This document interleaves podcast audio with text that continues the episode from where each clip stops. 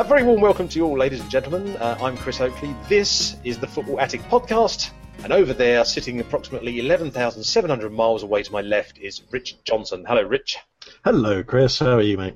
I'm very good, thank you very much. Um, uh, happening all over the place, as they say, and um, glad to be back with another podcast, number 22, and um, glad that we're here with a special edition, no less, of, uh, of the Football Attic podcast. Special because we've got a special guest. Always good when we get special guests on. Um, our special guest today. Uh, he's the author of a new book called Stuck on You: The Rise and Fall and Rise of Panini Stickers. That's just been released, and uh, it's fair to say he knows his stuff when it comes to the subject of football stickers, whoever they're made by. Um, uh, he's here to talk about his new book and to answer some of your questions about Panini and more. So please welcome Greg Lansdowne. How are you doing there, Greg? Yeah, very well, thank you. It's always nice to be called special. I've, I've been called special a few times in my life, not not, always, not always in a good way, but uh, hopefully, hopefully on this occasion it's uh, it, it works well. I, I, kind of, I, kind of, feel we should have had a like a round of applause sound effect the way you built that up, Chris. well, you know, I'll, I'll, add that on in post production, perhaps. Uh, but uh, yeah, the, we're the very own, our very own special one as far as the uh, the Attic podcast is concerned. Uh, but it's great to have you anyway, Greg. And, and I mean, this this podcast has been uh, in in the planning stages for some time, ever since we found out that you were uh, working on your book. Uh, so it's great to be finally going ahead and doing this podcast, so we can have a chat with you. Um, uh, before we come to your book, I mean, we have to sort of put everything into context, I suppose, by finding out uh, about your experiences of collecting stickers and so on. Uh, so, to begin with, I'll ask you a question that um, Rich and I asked each other when we did our very first podcast back in 2012. Um, at what point there, Greg, in your life did you first become aware of, of football stickers and, and that you were in some way attracted to them? Well, my, my first album was Football 79, so at, at that point I would only have been five.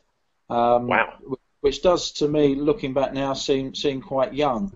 Um, it's, it's, especially considering that's that's the album that I've uh, I've got the closest to completing ever, apart from uh, the apart from the 2014 World Cup. But then I was an adult then, so a little bit different. So mm-hmm. I'm, I'm, I'm assuming that I got a a lot of help from, uh, from an adult buying it uh, buying buying me packets, etc. And I, I, I do think it was my brother who was uh, who was buying me a lot of packets, and uh, he he would he would have uh, bought shoot uh, for me in in January '79, so that that would have started it off. Um, he, he was yeah. actually a, a, player for West Ham around that time as well, so that that's probably uh, why he was keen for me to to get get involved as well. So so so it all started there, and then um, I, I just got any uh, album that, that was available after that. So in, yeah. in '79, that there was also uh, an Ava Americana. Um, the following year, there would have been Transimage on top, as well as the FKS Soccer Soccer Stars. Didn't didn't get the uh, the Golden Collection in the same year as '78, '79, which is a shame because uh, Oh. It, uh, it's a it's a rather odd and uh, unique and eccentric collection, and uh, had, had I seen it at the time, I, I would definitely got involved in it. I might have uh, might have poo-pooed it because the um, it, it, didn't it didn't really come out very well. But uh, those, those are the albums that, that appeal to me in, in, in many ways. I mean, we all know about Panini, we all collected them, but but doing my research for the book, it's the it's the books that no one collected apart from me that that, that piqued my interest more in, in many ways.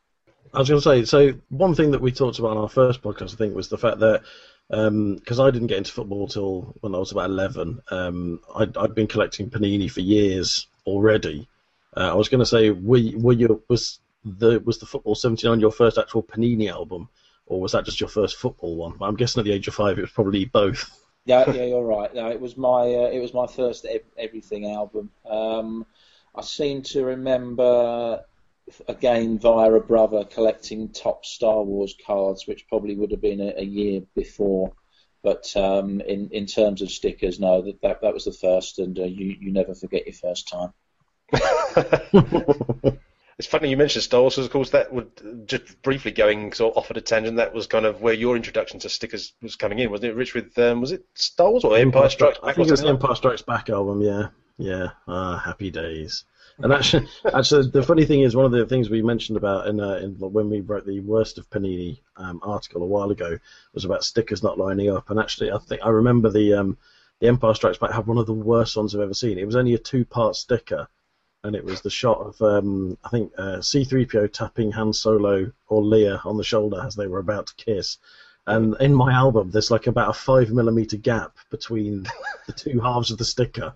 For if you lined it, it's just, it's like you say, you've got the options either put them together and they don't line up, or you have the gap and they they picture lines up. But but yeah, it just looks awful, and it's just um, yeah, good old good old fashioned cutting processes. Well, yeah, yeah. You, you say that, but even with the uh, with the stadiums in the 2014 album, it, it, it might be my my eyesight's going, but I had a lot of difficulty uh, piecing those together on on, on occasions. So I think certainly we, we noticed on the um, the Euro 2012 album the some of the team shots were terrible. I think my Ukraine one, um, I, I had to buy well I had to get two versions of the same sticker just to get it because one of them had a couple of mils missing off the top of it. So yeah, it, it's nowhere near as bad as it used to be, but it's it's still not sorted out.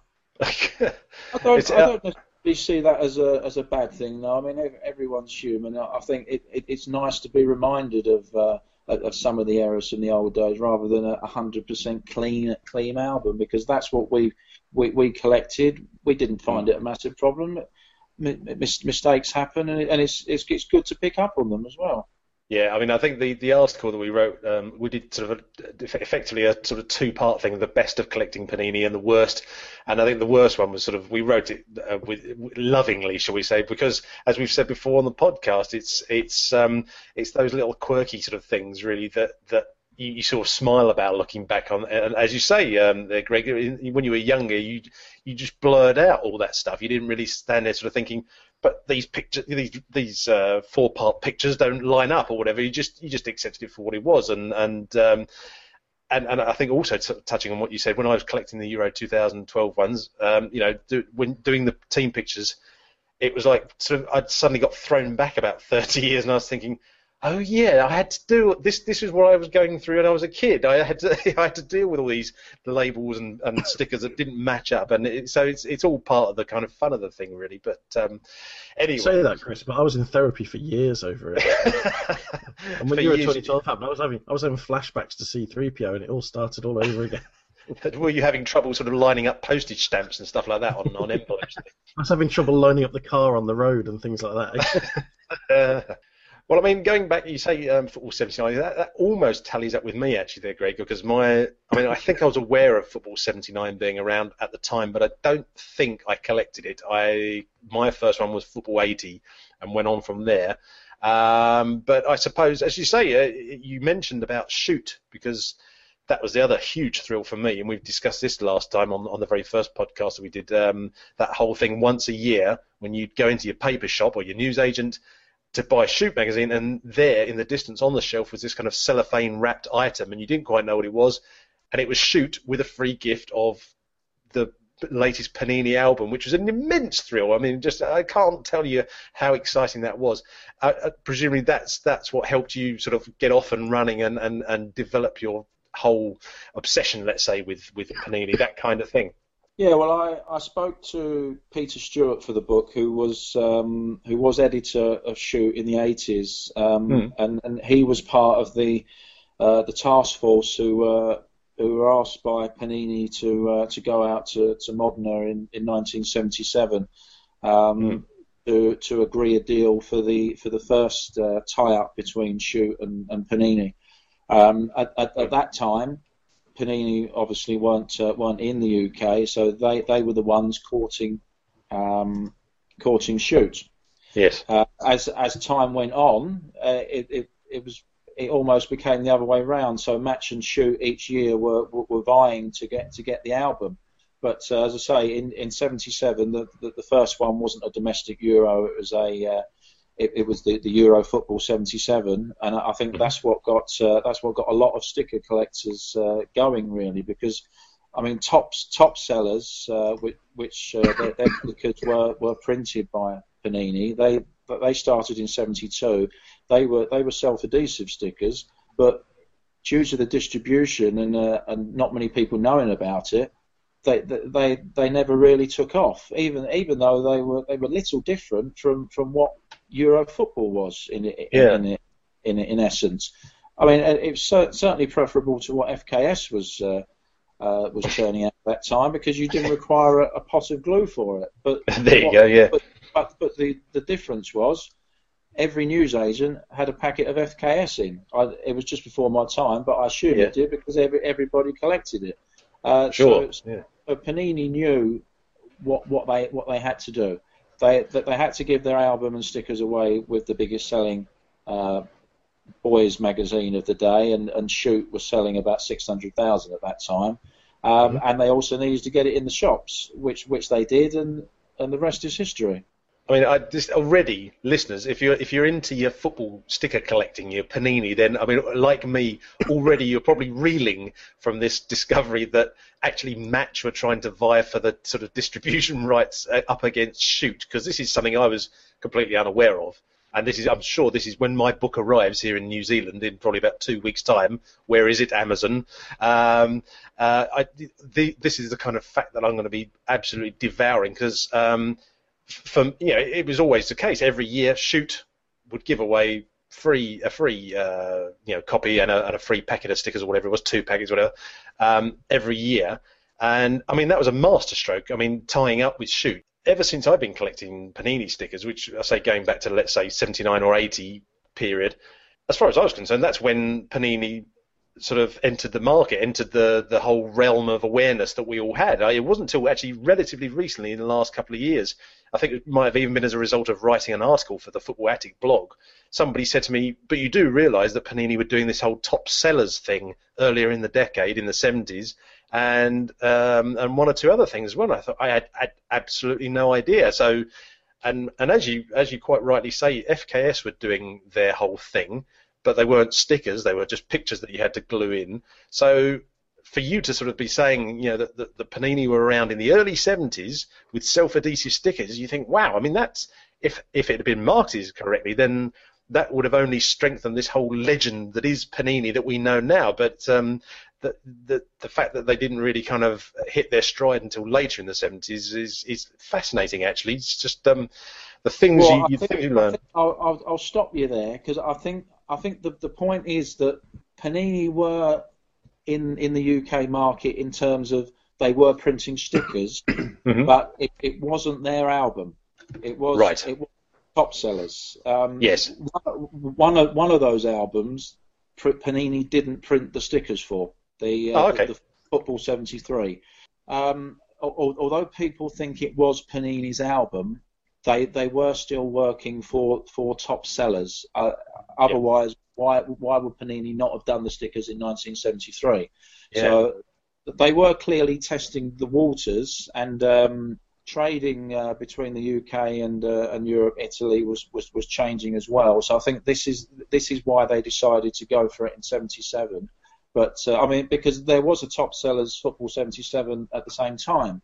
So in effect, it, it was a bit of a competitor, but mm. that's why top sellers finished.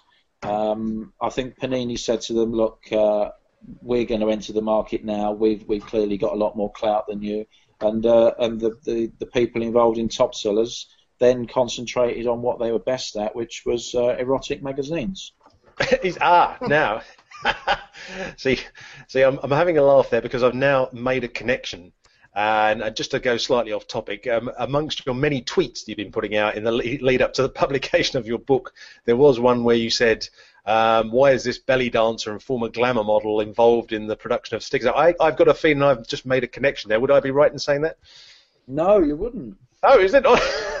okay, a false no, no, connection. She, she, comes. She comes later in the story, but uh, we, we, we, we must definitely touch on her because she's. Uh, if she's if, if not the most, well, no, I would say she she's the most interesting character. I, I, I didn't get to, uh, to talk to her unfortunately. She's based in America, but she.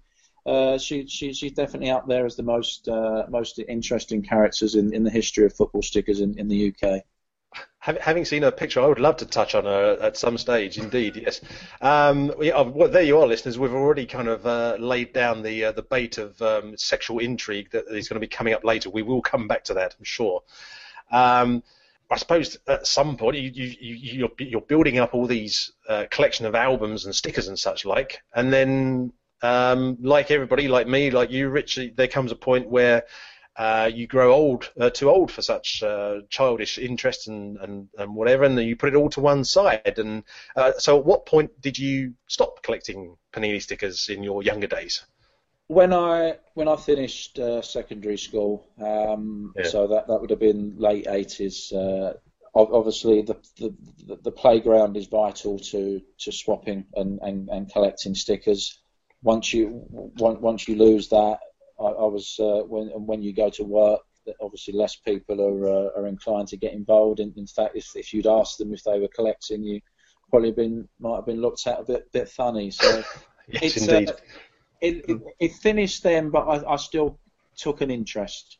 Um, I mm-hmm. did. Uh, I would. I would still buy, uh, shoot or match what, what when they were giving away an album or uh, a set of cards. So I, I've I've, I've still got my whole collection, so I, I still have cards from the uh, the early 90s, and I still have every Panini album up to 93, even though from uh, 89 they're, they're all blank uh, because mm-hmm. I, I, did I didn't actually collect. Um, and as a as, as an aside, uh, a, a, blank album from uh, from those days are actually uh, worth worth a lot of money. So uh, I'm, wow. I'm, I'm glad I kept them. And the the uh, the Mexico '86 album without any stickers in, you can uh, you can pay up to a hundred pounds, probably even a little bit more on eBay for that. There you go. I mean, actually, it's something I don't think I asked you about before, Rich, when we were talking about um, uh, sticker collecting. Because uh, for me, a bit like yourself uh, there, Greg. I mean, when I reached sort of school leaving age, which was um, I was kind of one of the youngest in my years, so I was technically I was 15, but almost 16 a few months after leaving school, I got my first job, and that was it. And and and for some reason, it was like someone flicked a switch in my head, and and it was like, well, you're you're going to work now. You're an adult. You're a young adult. Therefore, you you shouldn't be collecting stickers anymore. That that was what you did when you were a kid. But what I mean for you, Rich, I mean, did, was it that clear cut for you as well? Did you sort of stop, or did you sort of still take an interest as you were getting a little bit older? Um, yeah, I think for me it just sort of petered out really. Um, sort of, I think it was Football '89 because Football '87 was when I was into it massively, having done Mexico '86 a bit late, um, and then Football '88. I think I, I think I filled that in, in even more than Football '87. Both albums I thought I'd finished, but it turns out I hadn't, which I was gutted about. Um, and then Football '89, I remember it came out, and there just wasn't the same enthusiasm. And I don't know if it was just down to uh, my friends not being into it as much as well. So, like Greg said, you lose that channel of swapping, um, mm. and that obviously is a massive part of you, especially at school. You know, if you haven't got swaps to do, you are screwed really because you just there's no way you can afford to finish an album on your own. And of course, eBay didn't exist to buy like a, a box of stickers instead. Um, yes. So I think I think my Football '89 album is is pretty empty. I think there's probably only a couple of packets in there from um, ones that I bought, and then possibly the ones that they used to give away with Shoot in the sort of first few weeks. And I think that's it. And after that, um, I, much after that, I, I, got the Merlin 1990 World Cup album, and I think I got their 89 one and their Team mm. 90 one. Um, but even then, again, I didn't really do much with that. I think I think to be honest, what it might have been as well is that I'd, I'd also switched over to the Daily Mirror ones. Um, ah, yes. Because I, I, did the 86 and 88 ones of those, so I don't know if I just sort of um, got stickered out in effect, and I think um, by 89 I was just a bit sort of bored with it all, so I, I, kind of, and then I didn't really pick it up again until Euro 2012. Mm. Well, I mean, this is what I was just going to say actually, um, uh, Greg. I mean, as as with all of us, we, we collect these stickers year in year out, and then at some point we sort of maybe put it to the back of our minds, and we're sort of thinking, well, there's other interests as we get older, and so on and so forth. But there came a point, obviously, for yourself when you were older, uh, not so long ago, when you um, had the idea of sort of thinking, well, yeah, I spent a lot of my youth collecting these stickers, and maybe I should, in your case, you sort of felt I should write a book about this. So, am I right in thinking that that idea came about because you rediscovered all your old albums at your parents' house. Is that right? Yes, that's right. I, I always knew knew where they were, so um, but but never never ventured in to find them. Um, but in uh, in in 2012, I decided yes, I I would get them out and uh, and have a proper look through.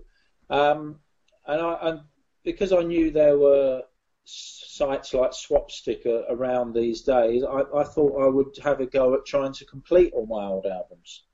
Yes. Um, it's a it's a hopeless task. Knowing now, now, I know how much uh, stickers cost from from those days. But um, one one thing I had to my advantage was that I'd actually kept all my doubles from from the 80s. Oh wow! Uh, so I, I was a I'm I'm I, have stopped recently due to, to having twins, but uh, in, in 2012 and 2013, I was um, I was, for instance, swapping 10 football 87s for six football 80s or, or whatever. And uh, there's, there's a lot. There's just as much negotiating going on on Swapstick, uh, and sometimes being uh, being screwed over as, as, as there was in the in the playground in the old days. Um, so so you, you have to be careful there as well. But it's it, it, it just took me back. Um, hence, and, and then I decided that I, I would get involved uh, collecting the, the 2014 World Cup one. I, I even did the did the, the Topps album, um, which not many people did because Panini was selling uh, uh, nine nine to one uh, stickers in, uh, in in 2014 for the World Cup. Um, and, and I, I, was so successful with the with the Panini album that I did it twice. Well, you've you've been a bit of a compulsive one, haven't you, Rich, in, in not so recent um, past in terms of sort of you know over and over again collecting all this stuff. Well, the Euro 2012 one, yeah, because I did that, completed the whole album, and then found you could get the limited edition hardback one, so then did the whole thing again. and then, but this time for the 20, the Euro, uh, sorry, the World Cup 2014 one, I just went straight for the hardback edition and just didn't even bother with the softback this time. Oh well, I mean, it's um, I have to admit there was one occasion a few years ago, and I I dug out um, one of my old, I think it was Football 7980. I'd got hold of an album, a semi-completed album on eBay a few years back, and I thought, you know, you can you can buy all these sort of stickers from all these old albums individually, and I thought if I maybe if I buy them, I could actually retrospectively fill this album, which wasn't originally mine, but has become mine and and I can as a hobby I can kind of try and track down all the missing stickers and fill in. And it was at that point that I discovered um, that the older stickers you can get on eBay from the late 70s and 80s don't always. I mean, I'm not sure about the Panini ones, but the other makes like FKS, they don't always last so well because when I got my first few stickers through the post, I started to peel them and they'd all fused to the backing paper. And I just thought, well, this isn't going to work, is it really? If I'm going to try and fill up this old album of mine, then it doesn't matter how many I'm going to buy. They're all going to kind of rip and, and stick to the backing paper. That um, yes, uh, that's something that I've not really kind of bothered with since. But I like the idea that you can sort of retrospectively fill your albums. I don't know. Maybe I know that the the Panini stickers always seem to be better made, so maybe they peel off the backing paper better. I don't know really, but um, anyway, so there we go. So the story is so you've gone up into your attic at your parents' house and you thought, okay, well, I've got all this stuff. Um, maybe I should write a book. So at what point, how many, how long ago was that that you you decided, well, let's let's go ahead with this? Uh, I think it was once the the, the mania of the uh, 2014 album, Panini album. Uh, I mean, it took off. It was it, it was it was everywhere. Mm. I'd never known any anything like it. Even uh, I know it was a long time ago, but it it, it, wasn't so readily available in the in the 80s, even even even though it even though it was in many ways, but it, it wasn't given away for free um, in in supermarkets. Um, it, it didn't have so much coverage in, uh, in in all these shops in terms of stands. As you say, it it would you'd never have any trouble getting hold of it, but even if you had no interest in stickers in 2014, you could not get away with it away from it. it. it. was in newspapers. It was on. It was even featured on the One Show. It, it was everywhere. And and, and because I knew that uh, Panini had, had, really taken a, a, a dip uh, after after their heyday of the 80s, but but never properly known why. I wanted to find out why. Um, mm. it, it, and it, wasn't available. Uh, although you could you can go on lots of websites and find pretty much every Panini sticker from every single book. But can you can you find out the history of Panini and, and the other and the other companies? Can can you find out why Panini was so successful in the 80s? Why why they took a, a dive in the 90s? And and why they've now been so phenomenally successful, uh, culminated in, in 2014. I mean, there's there's if they sell as many in 2018 as they do in 2014, then they're, they're going to do phenomenally well. I, I, I, would imagine this this will be their, their, their high watermark 2014. So mm. as I say, I think I think now was a good time to, to tell the story of Panini and their competitors. Indeed, quite so. I mean, um, the, as uh, in my younger days, I mean, you always used to sort of see the name Mod- Modena or Modena, I'm not quite sure how you pronounce it, in Italy. And I heard at some point that they had a, a, a Panini museum over there in Italy as well. And, and you kind of start to build up this image of a of a company which is very distant and remote, and and they, they they're this legendary company that makes this amazing product. And they're, as you I think you're sort of alluding to there, really, that you somehow feel there's a bit of a disconnect between you here, you know, in the UK or whatever, and, and them over in Italy, and, and you sort of think, well, if I wanted to know more about that, you know, it would be a bit of a be a bit of a tricky task, sort of. So it must have been terribly difficult and a, and a lot of hard work, wasn't it, for putting it all together, doing the research, and I mean, where do you start when you're going to write a book like that? Uh, yeah, as you say, it was difficult, and hence the fact that uh, I, I, made sure that this was uh, this was the history of self-adhesive stickers in, in the UK. Um, mm. Although although obviously touch on uh, other countries and, and Italy are ba- um, Panini are based in Italy, so yes, of course I, I have to give a bit a bit of history. But um, I, I'd, I'd, found I'd heard before and, uh, and and found out that they they are actually uh, quite secretive Panini. Uh-huh. Uh, they don't they don't like to give a give a lot away. um, so which is surprising in a way, isn't it? If you think about it, they've got this hugely popular, legendary, very nostalgic product. You'd think they'd be only too happy to kind of open their arms and sort of say, well, you know, let's let's encourage you more to to in, in, engage with us, really. Well, it's it's surprising, but but you can the, the, the argument perhaps from, from their perspective is that uh, well we're, we're doing very well as we are without without you, so we don't particularly need your your promotion. Um, but but I must, uh, at, at, this point, I, I must uh, mention a gentleman called Peter Warsop, who is the uh, the group licensing director for for Panini. Um, with, without his help, and, and, and a lot of other people, but uh, I'd like to mention Peter in particular here. With, without his help, this this book uh, would not have been what it is. Um, he's he's been involved in the in the sticker industry since since the late 70s. He he worked for W. H. Smith uh, in their in their distribution, and uh, he he founded a, a, distribution arm at W. H. Smith dedicated specifically for Panini stickers uh, throughout the 80s. Um, mm-hmm. He was then one of the founding members of Merlin. Uh, he was the he, he then became the MD of Merlin, uh, so was responsible for their rise. Uh, he then went into retirement and then uh, and then in the early noughties he then uh, got uh, poached, or early to mid mid noughties he, he, then got poached by by Panini, asking if he wanted to come out of retirement. Um, and he uh, he's one of the main players in the in the in their, their rise back up now. Um, and and all the help he gave me and all the information he, he, he, gave me for the album was, was invaluable, and he's responsible for a lot of the uh, a, a lot of the interesting stories as well fascinating stuff. I mean, uh, uh, we mentioned earlier on we've we've already thrown around names like FKS and uh, Transimage and people like that. I mean, those were those names are even more obscure. They seemed obscure even at the time because it was always Panini, Panini, Panini when you were a kid.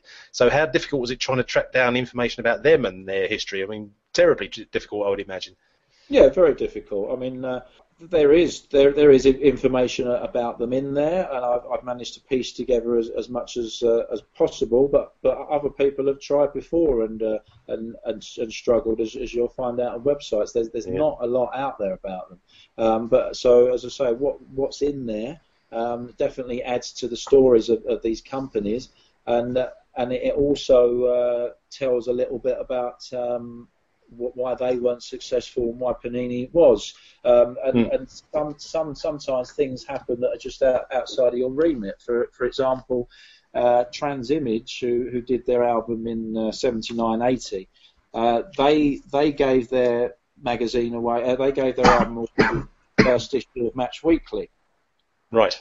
Uh, do you do you know what was going on around September '79, which, which might have uh, been been a disaster for them and, and Match Match Weekly.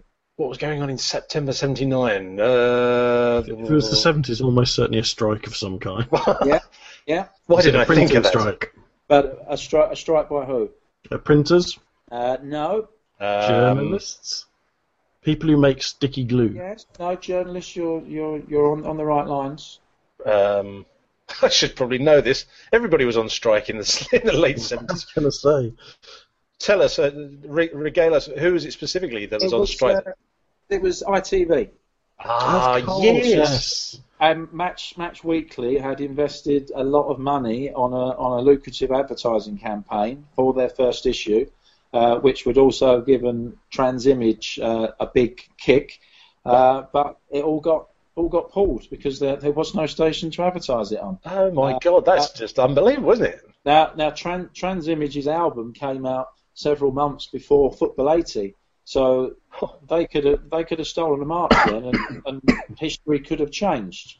Um, Wow. Indeed. but but but obviously now, not not many people remember Transimage, and uh, they they never did another album. Good grief! I mean, just on, on such things, you know, your success kind of rise or fall. I mean, that's just incredible. Um, I, I, I'm I'm just sort of gobsmacked by that. Funny enough, that particular album, that uh, Transimage one, I remember a few years later, um, would have been about 82-ish or something like that. I remember my dad coming home from work and he said, "There you go, son." He said, "I've got a present for you."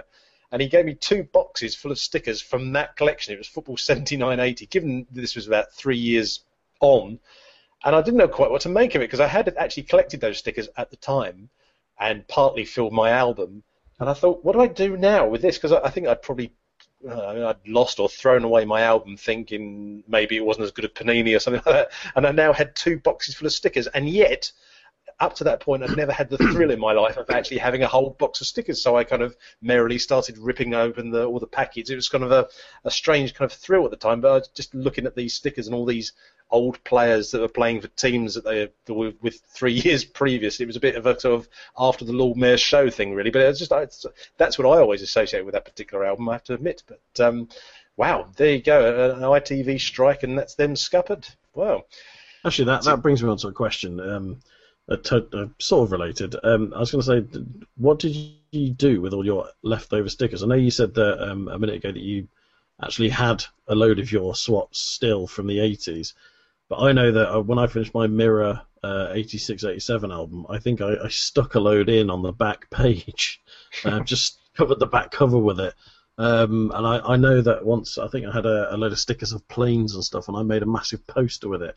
Um, but I also did keep a lot. But I'm just wondering, if, did you ever do anything insane like that? Like, kind of, when you look back now and you've kind of ruined one of your albums just by going mental with all the stickers. Uh, I, I never did that to the best of my knowledge, but I did. Um, I, I did. I, like a lot of people, stick stick them on, on school folders and uh, and desks, etc. So I, I, I got rid of a fair few there. But no, by and large, by and large, maybe, maybe I knew uh, what was going to happen in uh, 30 years' time, and that they were going to be useful currency. But I, I decided to keep all my double. I, I'm one of those people who keeps a lot of things that uh, I probably need again. So, and, and on this occasion, this was one thing that has actually proved useful. I know I kept a lot of mine, but I can't find them, and that's really irritating. so I, know, I know I had a massive stack of Mexico 86 ones that were left over, and a load of Football 87 and 88, and I cannot find them. Well, Mexico '86, you're, you're you're sitting on a on a pile of money there if you can find them. Yeah. Don't tell him that; he'll cry. Look, it's, it's not the match and shoot issues throwing them out ish again, so I'm, I'm over that. Actually, I, um, one thing you mentioned about like um, them being very secretive, um, it kind of just brought me on to a question that we've had from quite a few people, and one that I think will get asked every single time an album comes out, and, and I think Chris knows what I'm about to say. We've had it from both John Devlin and from Daniel uh, Luznicki 2008 on Twitter, which was the old question of uh, basically, do they print more of certain stickers than they do of others?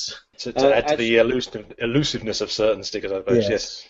as, as you as you would imagine, this is covered uh, very thoroughly in the in the book. Well, that's good. Um, I, I, I do have responses from uh, Topps and, and Panini. Panini go into it in uh, in, in great detail.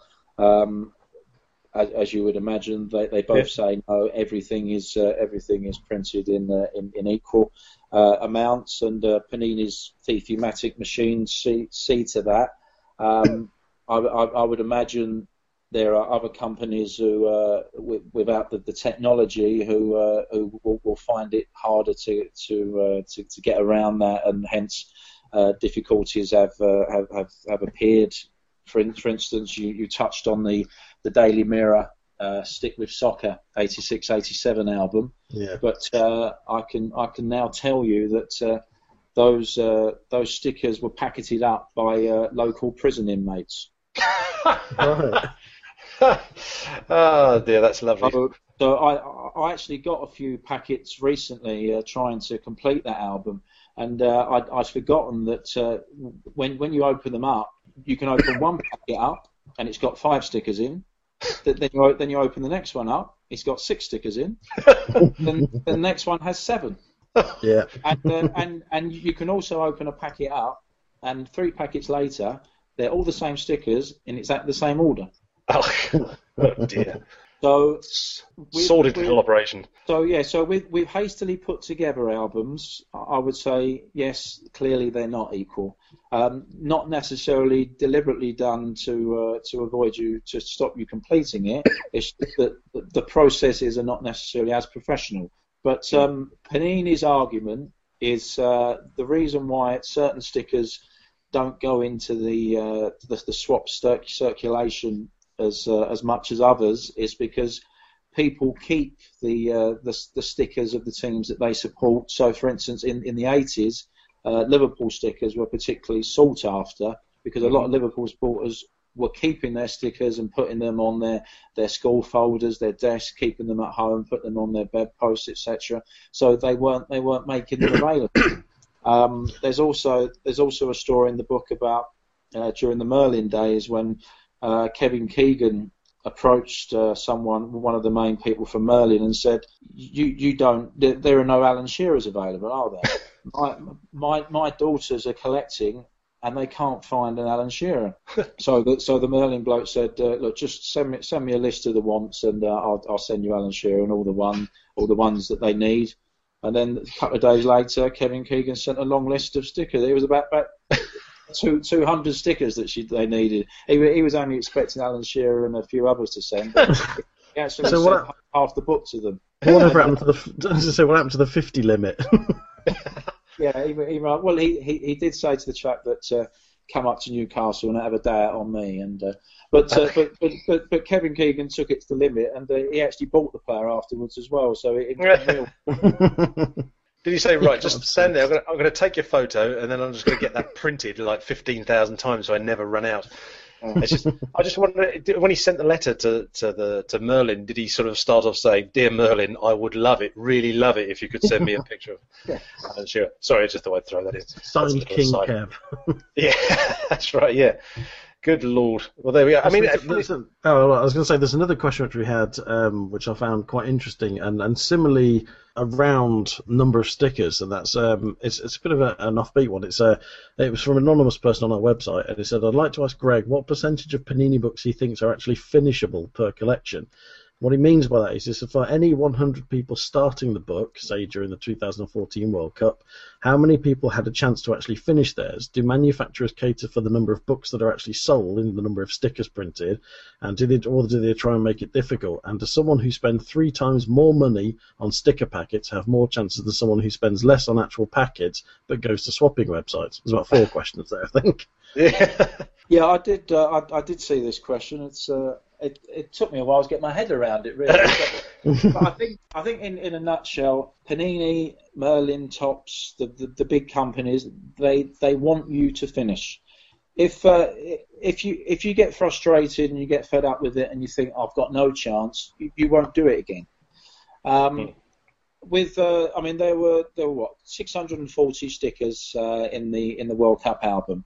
So you you should only have to spend 64, 65 pounds to complete it. Now, obviously, you're not going to get a unique sticker in every pack, but if, if you spend 65 pounds, you're, you're you're going to get 650 stickers. So that should be enough with with swapping to to finish it. Mm. It, it, might not necessarily be the case, but um, with uh, with with the school playground for youngsters, and with um, uh, with with swap sites these days. I mean, that's that's how I finished my album on on Swapstick. Um, probably I, I, must have swapped out 300 stickers in during the World Cup on, on that website, and it was invaluable as it as it was for a, a lot of adults. And I, I, probably didn't spend much more than 65 pounds on uh, on on actual packets. So so yes, so in, in a nutshell, yes, they want you to to finish the album. Um, yeah. they, they, they, there was also a story told uh, from the early Merlin days uh, of their swap shops that uh, young youngsters were, were going to the swap shops and that they, they couldn't believe that Merlin were allowing you to swap a normal card for one badge, foil, shiny, call it what you want, because obviously in playground culture it's not it's not one for one. But Merlin, they, they, they were happy to give one for one because they, they, they want you to finish the album. Well, this was another thing I was going to ask. Actually, I wonder what their actual official line on swaps is, because if you think about it, swaps is a whole part of the appeal. So it kind of without the swapping aspect, the thing, the whole thing probably wouldn't exist. But at the same time, each swap that happens is another sticker that isn't bought. So I suppose it's one of those things. Do they just sort of tolerate it, or do they actively encourage it? Uh, but but you you still have to buy stickers to get a pile of swaps, and yeah. uh, and and I think I think there there is still um, a great feeling when you walk past a, a news agent or, or these days a supermarket, and you and you can go in and buy your own stickers. I mean, for from my perspective, for instance, in the 2014 World Cup, um, I love pushing uh, a, a, pram with my, uh, my my oldest into the supermarkets, and uh, trying to find the packets that uh, that weren't behind the counter that were in front of the counter because uh, because because of the nature of the front of the of the packets in 2014 you could actually see what the first sticker was. Oh. Uh, so so I, I I try I mean it's very sad for a 40 year old to do that. But, uh, but, I, could, I could just see you now in the middle of a supermarket holding them up to the light while I stares at you everyone that had a badge on first, first up, even, even whether I, whether I had it or not, I made sure that I would get all those packets because they they would be good currency. Hardcore. yes, there you are.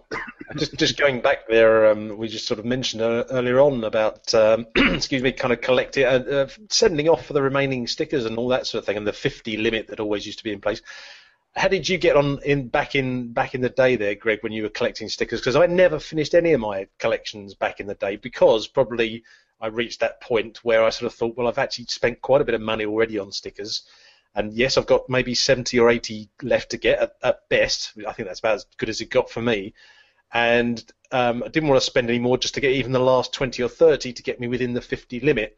And so as a consequence, I never never did get around to sort of sending off the remaining uh, stickers as a kid. So did you ever uh, finish any of yours when you were a kid?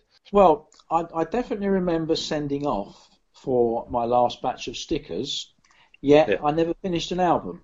So oh. I, I can only assume that I messed up my orders every every time. Uh, the, the, the the closest that I get, and I, I do mention it in the book, is uh, was my first ever album, Football '79, 79, yeah. um, which which which I, I only need one for the St Mirren badge. uh, but I will, I, I will never buy it because when I think of Football 79, I think of the St Mirren badge that I haven't got it, and I and I, I don't want it. That that's that that's that, that's how that album will always be to me. No, fair enough too. I think that's that's exactly the right thing to do. I think it just sort of, um, as you say, it's kind of of its era, and so therefore for you to sort of finish it off would be to sort of somehow take it out of that connect, you know, remove that connection with you as a as a kid and when you were collecting it. So uh, fair enough, I say. It's uh, but uh, but how agonising to get to one remaining. That's just because, uh, like I say, especially when I, I probably sent off the, the last stickers on that one and still managed to mess it up. Well, you know what? There was one occasion when I was about 15. This is not really sort of football sticker collected, but I remember there was this uh, uh, some brand of you know crisps, packets of crisps, and they had a thing on the back. You could send off uh, a postal order and you'd get some book or other. I can't even remember what it was about now, but I remember thinking, well, I'll do that. So I got myself a postal order, which at the age of 15, you know, you've got to kind of be able to negotiate your way through, you know, going to a post office and asking over the counter and all that. And got my postal order, sent it off, and never got it. And it wasn't until later that I realised I probably hadn't given them my postal address to send the book to. So yeah, you you may not have been alone in terms of you know slightly mucking up a, a kind of postal transaction there, Greg. So uh, you have uh, my sympathy with us. Makes me feel better.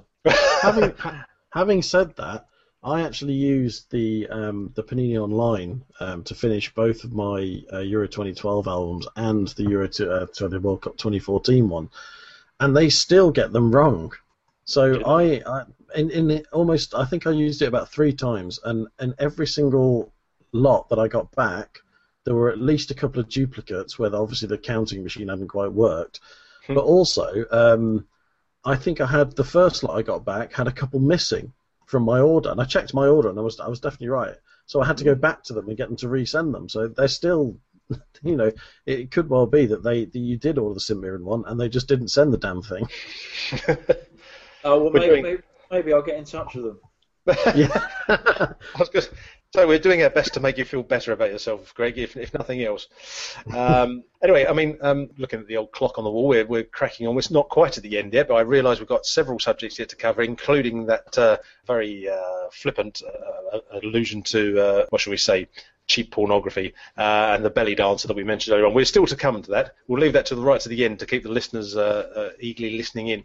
Um, but um, I mean, in terms of uh, the, all the sort of stickers and the collections that you had, I mean, uh, for me, I I went back to sticker collecting for Euro 2000. I was about 29 at the time and for some reason I saw the stickers in, in available in the shops, and I just sort of thought, well, I'm you know I've been working for many years now. I'm lucky to have had a job for a while and got some some money in my account, sort of kicking around doing nothing. So I might actually buy this Euro 2000 Panini album and and and collect it on my own, and and and, and I, indeed I did. In fact, I even went to the extent of going into WH Smith, where I lived, and buying a box. Damn it! I mean, it was the first time I ever had the chance to buy a whole box, and and took them home and started opening all these packets, and it sort of felt weird. I think because of the thing you said earlier on, Greg, about not having a, a network, i.e., the playground to to sort of share your your hobby with and to get swaps with. So I had to kind of buy my own stickers. I didn't dare tell anybody because the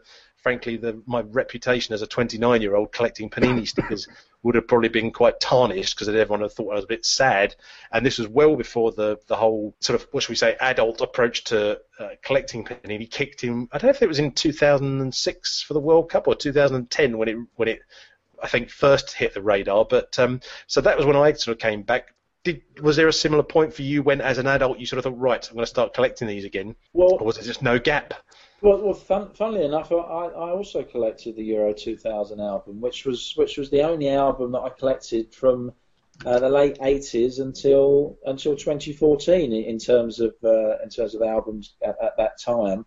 Um, I, I, I, collected with a girlfriend at the time. She had an album and I had an album, and uh, I, I, seem to have got, got both albums now. So I, I, I did a lot of that in the end, didn't I? So, but, uh, but, but no, other than other than that, that it, I, I, did buy albums, and if, if I saw freebies somewhere, I, I would get the album, but I, I, wouldn't stick any stickers in. As I say, there was there was there was no nobody really to to swap them with, and for me, mm. that that's the, that's the the whole essence of it.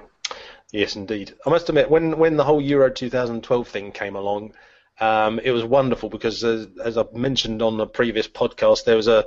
Uh, I'm very lucky to have lots of friends who are also football bloggers and podcasters and whatever. And, and when I was living in London a few years ago, we had a chance to sort of meet up. And I think somebody, somewhere among the group, said, "Why don't we all collect Euro 2012 Panini?" And we all sort of met up in a pub somewhere in London, and we were all swapping. And here we all were, sort of in our 30s and 40s, with great big wads of swaps, and it was just like the old days again. But, but we were old enough and mature enough to actually properly, know, really enjoy it. And it's just it's great. You kind of never lose that uh, that whole passion for stickers and sticker collecting. It was it's it's great that it's it's lasted so long. I mean, we've we've been talking about Panini so much, and they are the the the, the big giant. I mean, I remember as I say, I, I, stopped collecting stickers in what '87, I suppose. Football '87 was my last one, and I was still kind of aware of stickers being sold. Panini Euro '88, I remember, and Italia '90. Um, but when I saw the uh, Premier League, uh, the, well, the, basically Merlin getting the contract for selling Premier League stickers. I, my heart sank because I, a I didn't really know anything about Merlin, and obviously B as a as a long time Panini fan, I sort of thought well they should be the ones doing doing the Premier League now that the Premier League is here. So I always felt a bit sort of well, slightly resentful about Merlin and their involvement. Um, so I mean, what can you tell us about how that all came about? How did Merlin suddenly become the big name rather than Panini? Well, I, I think first of all to say that Panini had become a bit of a disaster by by that point. Um, yeah. Once Robert Maxwell took over, things started to go downhill. So if if you look at the the last three uh, albums from Panini, so we're talking uh, 91, 92, and 93. Mm. Um, they're, they're just a bit of a shambles. Um, football 91, the uh, the packets were sold in, in two issues. So mm. they they sold initial packets in uh, in September to, to try and get a step ahead of the of the rivals by by just having packets that had badges, um, World Cup 1990 special stickers, and, and stick and lift stickers. Mm. And then and then in, in January the normal release, then they gave the uh, the, the usual player shots. But uh, I mean, that's just that's just a complete own goal. I mean, they're, they're, you're probably only talking about 50, 60 stickers in, in the first release.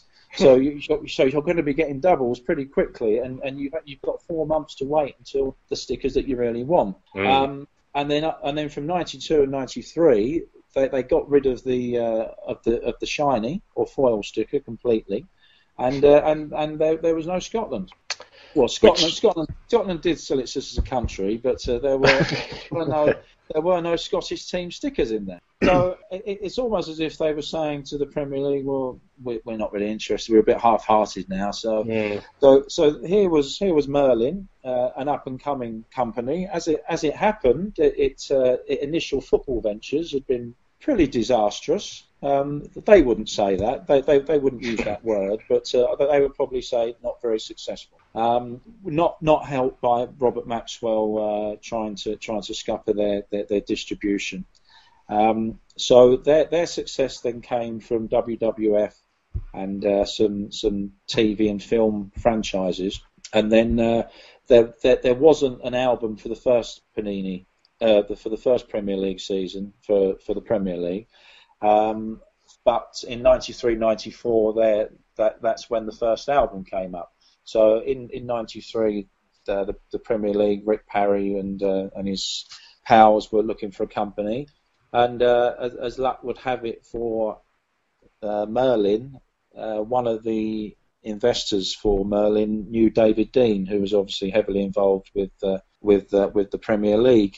he he put Merlin in touch with Rick Parry, Merlin obviously had to prove that they were they were worthy, but it, it just seemed a good fit because uh, there was a new TV deal with, with Sky. So let's let's get a new company to do the stickers as well, and uh, it, it, all it all took off, and uh, they started selling as many stickers as Panini did in their heyday. So they they actually started off uh, quite unsuccessfully in the in the football market with their, their Team 90 and their Italia 90 collections. So they then they then focused on uh, on other areas. Uh, WWF was their was their big album in in the early 90s in particular, mm. um, and they, they were very successful, and they they are actually uh, the the fastest growing uh, private business in in the UK uh, between I think 89 and 94. So that that, that was their first five year period. Um, mm. Pretty much without any football so so they were they were doing well, but obviously they, all, all, this time that they came from a Panini background, they wanted football. Um, as as luck would have it, one of their main uh, shareholders, who is the uh, the belly dancer that we'll get to later, the aforementioned belly dancer, she uh, happened to know David Dein, who uh, was one of the, the people who founded the Premier League. Mm-hmm. Um, she, Arsenal she, director, I think, isn't he? Uh, yeah. Used, used to be, yeah.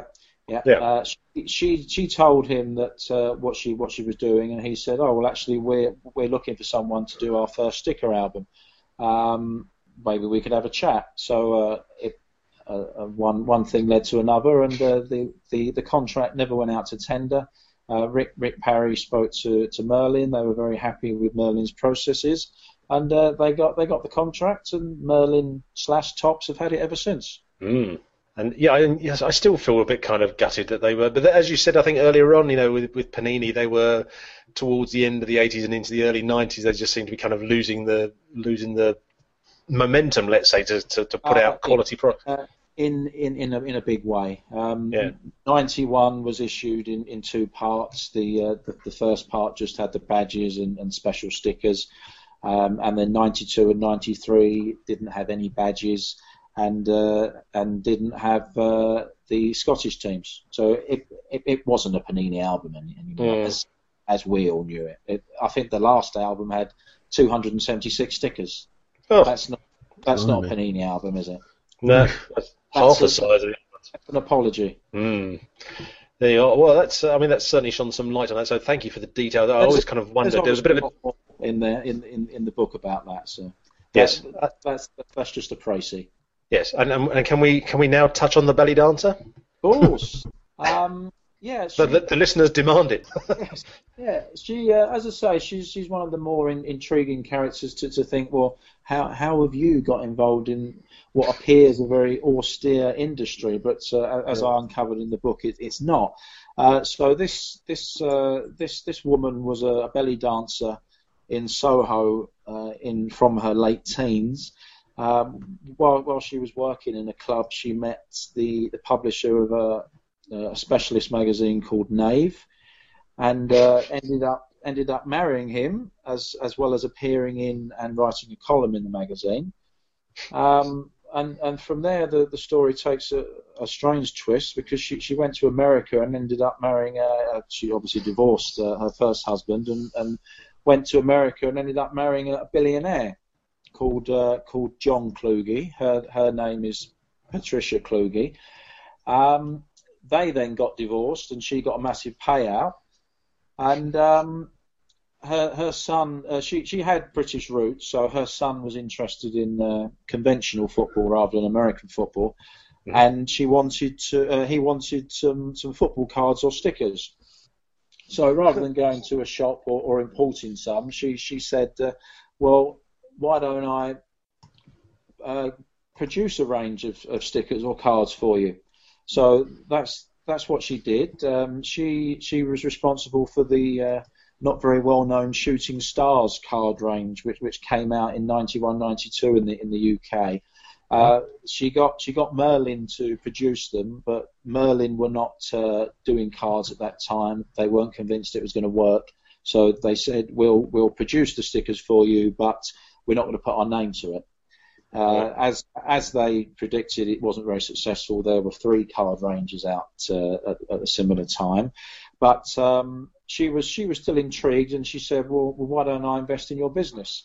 So so she took a forty percent stake, and uh, that that was uh, quite a contribution towards uh, how how Merlin could carry on going despite some difficult early years.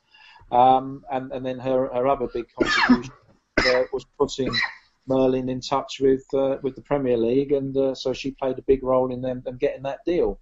Uh, Topps then uh, then bought out Merlin in in '95, and uh, she she was happy just to just to, to take take the the money that she was owned, and that was, that was the end of her involvement in the collectibles business. So short and sweet for her. How about that, eh, Rich? Who knew? Who knew all this stuff was going on behind our backs when you know the, the history of football sticker collecting was evolving? I, tell you what, I think we've all become specialists uh, uh, with the uh, advent of the internet. Uh, that's all I'll say. Um, well, I mean, I, I realise we're, we're rapidly approaching the end, and we've we've got. The, I mean, there's just so much more we could talk, talk about because it's it's just such a wonderful subject to cover, Panini. But um, um, with time cracking on, I think we should uh, do uh, uh, the, the ultimate justice to our, our wonderful correspondence uh, via our website and Facebook and Twitter, uh, because we've had lots of questions coming in uh, when we told people that you were going to be on the show there, uh, Greg. So um, we'll rattle through some of these, and we'll start off. I think we'll with a uh, an email we've had from Paul MacArthur in Melbourne. Hello, Paul. Uh, he basically said, "Do you know much about the ABC footballer cards of the early '70s? Bubble gum plus a football picture included. That's going that's going back a bit further. Did you uh, any any research sort of overlap that particular area? Uh, yeah, I, I, I, had to touch on the uh, A and BC cards uh, because they, they were obviously. I mean, nothing is uh, is is within itself. So what mm. what came before stickers? And uh, it, it was cards. Yes. Um, that's that, that's what the kids collected. So yes, I do touch on A and BC and uh, and Topps, and uh, they were the uh, they were the Panini stickers of the of the of the 70s and uh, and 60s in terms of A and BC. Um, for that, uh, I, I, couldn't recommend uh, more highly Nigel's web space, which is a, a mm. wonderful resource for the uh, for, for, cards between 65 and, and 80. Um, so I, I, I, I, as I say, I, I mention it, but I, I, could not do it the same justice that, that Nigel does. But uh, there are there are a few uh, collectors of those cards who who, who talk about um, having having difficulties in getting certain cards in those collections and, and believing that some cards were held back for, for them. So mm-hmm. it, it, it didn't just start with, with, with Panini with, with the conspiracy theorists. Ah, there you go. I see. Uh, mm. Fantastic. Thank you very much for that.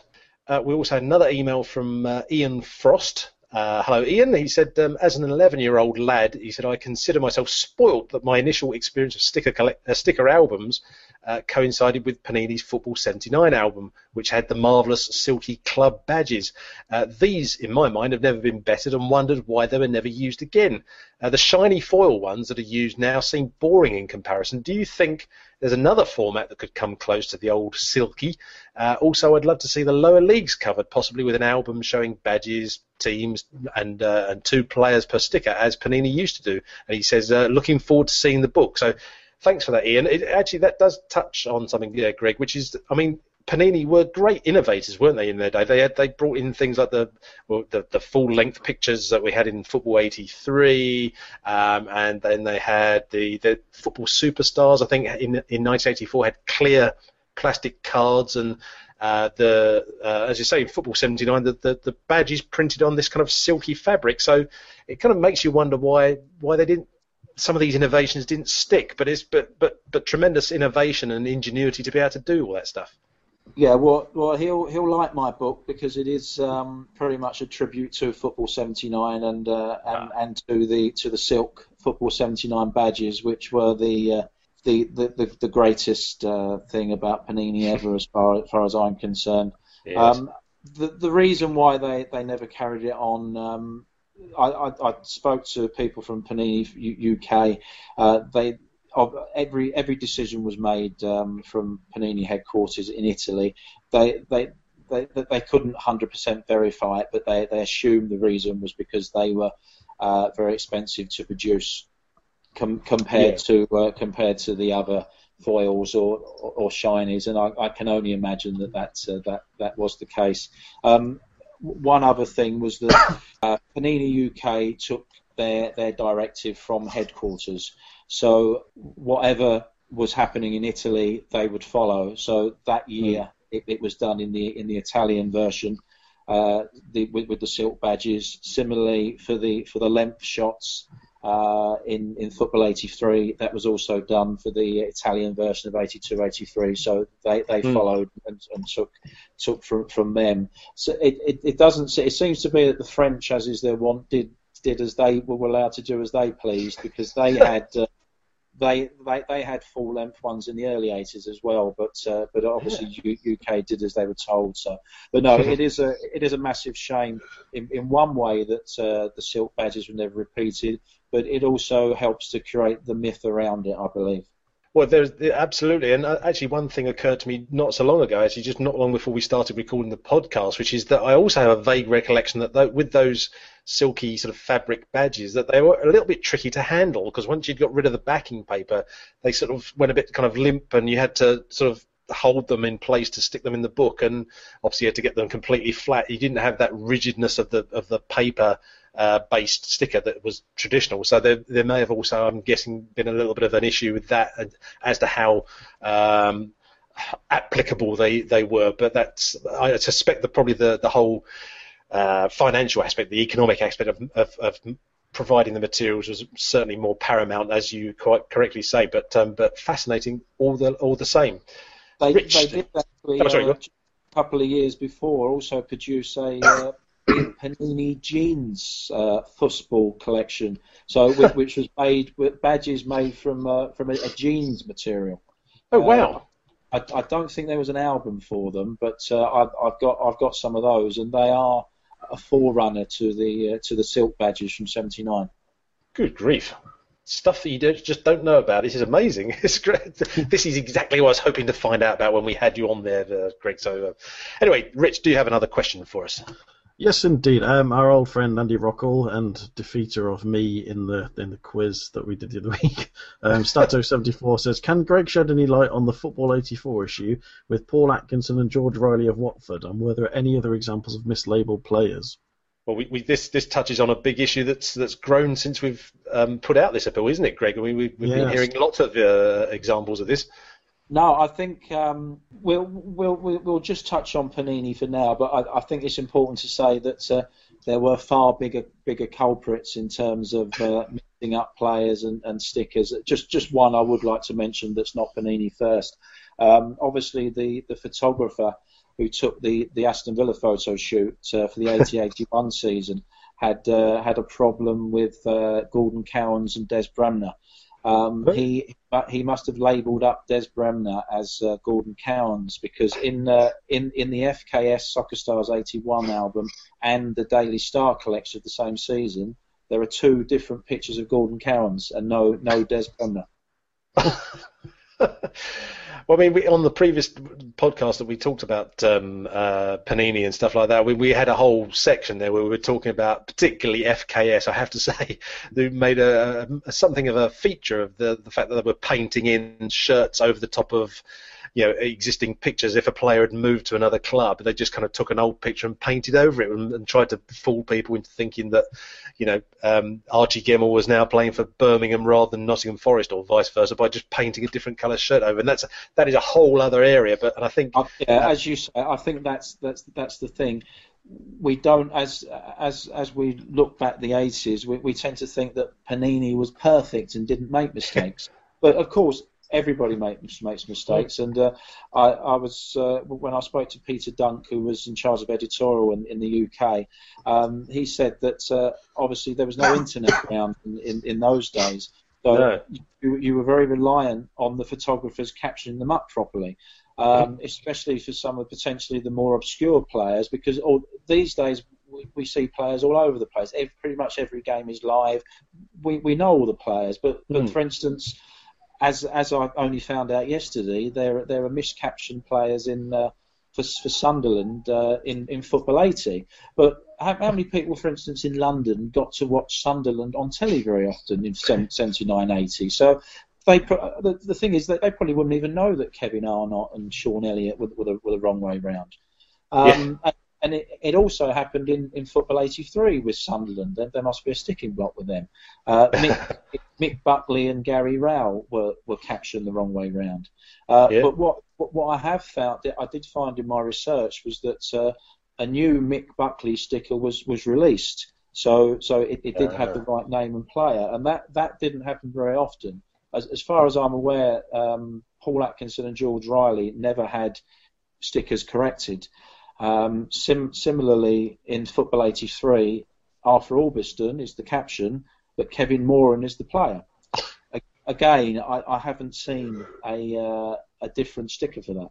Even uh, now, I've not even sort of seen a lot of these errors. It, it, wasn't until we put this appeal out and people were sort of saying, "Oh, did you know that this one's mislabeled as that?" And I thought, "Oh yeah." And uh, even as an adult, I hadn't even spotted it. So it just goes to show. But yeah, as you say, I, I think because I mean we didn't finish the book, so there's there's a lot of stickers we probably never even saw. Yeah. So we, we would never have known that, that it was wrong. But I mean, no, with, with foot, Football 83 is probably worth a, a, a, book in itself. It's not mm. not necessarily just the errors, but I, I, think one of the reasons why they stopped the uh, the full length shots is because it's just it opens up a lot more potential for, for, for error. As yes. as or I mean, if that's if you want to call Alan Curtis wearing carpet slippers an error or, or, or, or, Swansea players without shoes on an error. I, I think it's a nice curio. But I think, uh, as as one of your readers uh, mentioned in, in the in the in the questions that, and I again I hadn't seen this until he mentioned it. The uh, the Ron Saunders picture uh, for as as Birmingham City manager has, has got to be the greatest Panini sticker ever. He's he, he's walking down the touchline, putting his hand to his face as if to say, "No, no photos, please." And and that's that's the picture that they used in the album. and they didn't. They didn't often use kind of quirky photos like that, did they, uh, Panini? No. That, that that seems to have slipped through the net a little bit. I mean, similarly, Tottenham in uh, in in the '83 album is all over the place because Yeah. they, yeah, they they obviously didn't have a day scheduled in where they could take pictures at the training ground, so they've hastily done it on match day. So you've got some people in the tunnel, some Yeah. some people behind the crowd, and Glenn, Glenn Hoddle on the pitch. there because because he's he's or, or wasn't- there before because he's he's in match action, which again you never see in a Panini album. That was a bit of a, a, a strange kind of slip up kind of year for them in a way, in, in terms of that the quality of that. Because it's would- one of the I things. they thought it's more trouble than it's worth. Yeah, yeah. It's one of the things. It's, it's a great quality of Panini's that they were so organised and meticulous in their planning that they would send a photographer down and say, right, you've got to get all the pictures in this one hit, and and you had that consistency there, and they had that year in year out, and it was that was what was brilliant about the the Panini stuff. But you know, the, looking certainly through our adult eyes, we sort of see these little errors, and they're actually quite pleasing, really, when you discover them. So it's it's kind of good that they're not entirely perfect. But anyway, um, but you, you uh, mentioned actually um, uh, a message we had. It's actually from Chris Geyer, who is uh, at Chris G QPR on um, on Twitter, or indeed at Retro QPR, which is a great uh, Twitter account to follow if you're into your retro football and you don't mind a few pictures of QPR now and then. Um, basically, he said uh, he said I was going to ask Greg the same type of question as uh, Stato74, Andy Rockall. In football 80, the Queens Park Rangers side were in Division Two at the time, so they had the twin profile picture in this alongside Northern Ireland legend Billy Hamilton. Paul McGee was wrongly labelled as Paul Goddard. Um, he goes on to say, I'd be interested in Greg's and your own views on the Football 84 album in which Panini decided to go with the full body shots of the players and managers. Well, that's Football 83, as we just mentioned, just to correct you there, uh, Chris. Um, and he goes on to mention about Ron Saunders. I think that Ron Saunders picture. I think he's putting his hand up to wave to the fans. I'm not sure he's doing the thing about no, no, no publicity, thanks. I think he's just waving to the fans. I think that's what that one's all about. That's just my personal theory. Um, and then he's His his hand is coming away from the from the crowd, so I think I think you've got that wrong. Oh, you, I think you're being generous towards him there. He's not a member of my family. I just want to make that quite clear. I just, uh, you know, and you're the expert on these things, so I'll just defer to you on all of that. So, um, but Chris also says uh, this edition also features the laws of the game in sticker form at the back of the album, which um, I've just written about. Actually, uh, uh, if you go to www.thefootballattic.com, you'll see. Um, uh, a fairly recent article of mine um, all about Football 83 in which I mentioned that very thing. A very nice feature, that actually, the old laws of the game thing there at the back. Um, and he says, um, Uh, did you did you know that uh, Quadriga also brought out the laws of soccer as a whole collection in 82-83? "Did they? So wow!" It, it was basically those that, that, that 20 stickers from Panini. They, they they increased that, and that, that was all they had as an album. expanded it into its own album. As you can imagine, it Sounds incredibly dull. it was a massive flop. Quadriga then brought out uh, a Soccer Stars 83-84 album given away with match, but because it came out in August, uh, the vast majority of shots were from the previous season because the photo shoots weren't in, or they were in the kit from the team that they played from. So I think I think McMahon would have moved from Everton to Aston Villa, so I think he was in the Aston Villa section, but he was in an Everton kit. Dear. So and this is why uh, you're on a complete hiding to nothing, aren't you? Really, when you're making a sticker album like this, because it's, it's the the pitfalls that lay ahead of you of exactly that kind are just terrible, really, aren't they? Definitely. But I, I, I am pleased that I uh, researched Quadriga because I, I then found out that their, their final album was a was a snooker set in uh, 80, 85, which it, it, it is available on eBay, and I, I'm definitely tempted to get it. It's got all the uh, all, all the great names that we remember from the 80s: uh, Bill Werbeniuk, Kirk Stevens, and uh, all the all the Ray Reardon, all, all the legends. It's, it's fantastic. I don't, I don't know why that wasn't popular. Dear me, I tell you what, this is just this is turning out to be. We're through the looking glass now. I think everyone we know we're hearing about snooker sticker albums. This is a gold mine, isn't it? Um, we had a, quite a few questions actually from Rob um, from hersglut.com.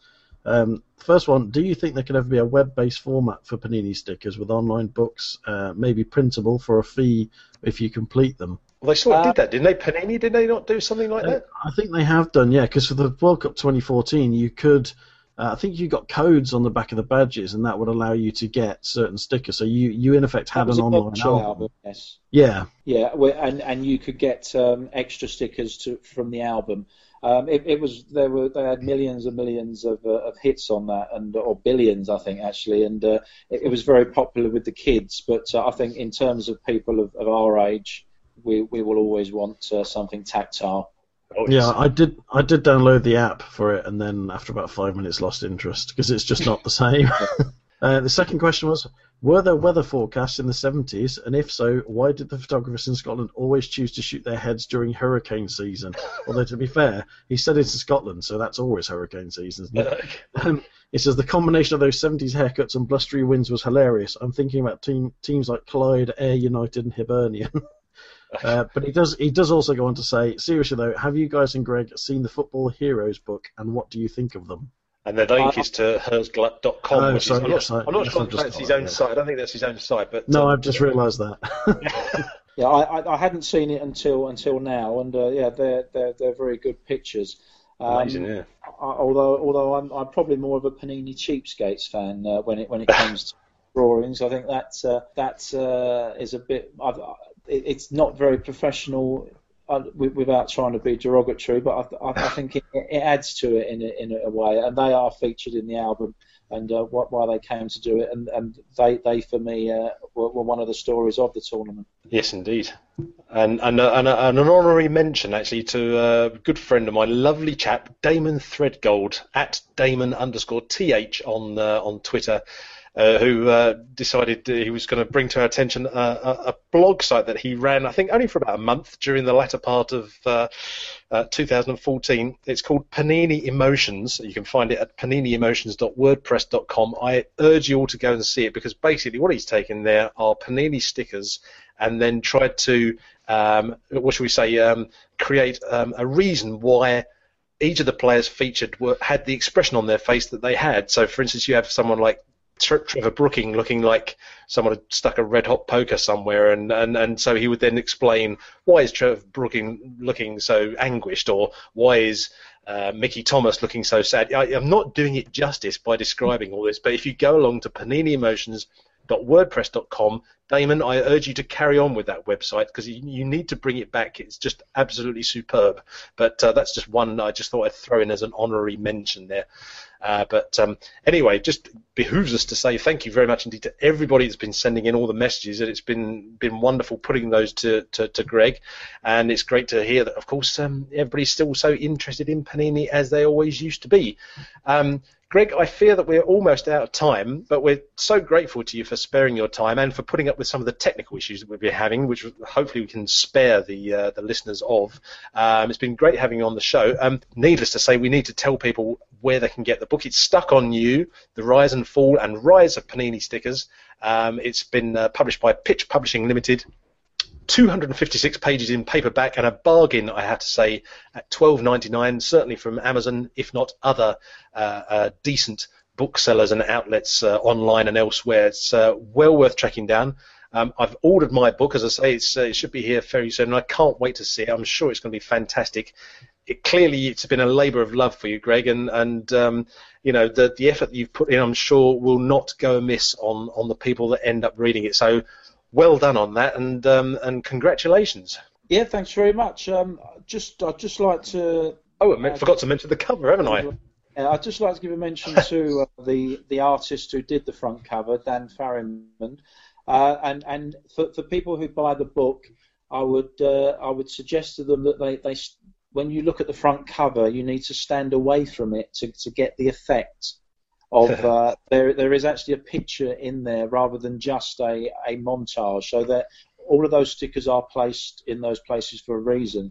Um, if, if, you should also, I would urge you to check out Dan's uh, pixel artwork of uh, using stickers only from the 2014 World Cup album that uh, make up a larger picture of Bobby Moore lifting the World Cup in 1966, which was which has been on show at the National Football Museum. That's amazing. It's a work of art. The cover of um, Stuck on You. I have to say, from what I've seen of it, it looks tremendous. And um, yes, uh, forgive me, I should have mentioned that earlier on in the in the whole podcast. But um, I look Well, forward to. listing them at, at the back. I, uh, I I'd, I'd listed every all, all 473 stickers and with what album they're in as well, and it, it was very taking.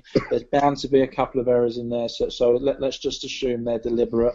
And, uh, and, and for anyone who picks them out, they uh, they win something. Obviously not a book because they've already got it. So uh, Rich, anything you'd like to add before we head off into the sunset? No, other than it's just been an absolute pleasure, and the um, well, it's just whetted the appetite even more for the book now because just the the stuff that you've been coming out with, Greg, has been amazing. So I just cannot wait to actually get hold of the book itself and, and dive deep into it. It's gonna be it's gonna be a big event when that uh, drops through the old letterbox. I can assure you. Um, well, needless to say, that's that's pretty much it. Um, thank you very much indeed, all of you, for listening in, and we hope you'll join us again for another Football Attic podcast soon. Don't forget you can uh, visit www thefootballattic.com uh, to uh, get all of our latest uh, blog posts, if not uh, actual podcasts. Uh, lots of content for you on there, including lots of Panini stuff, FKS sticker collecting, and, and all sorts besides. But uh, once again, thank you very much indeed to you, Greg Lansdowne, and thank you, Rich. we'll be back again sometime soon. So until then, from at least the two of us, it's goodbye. And it's goodbye from him.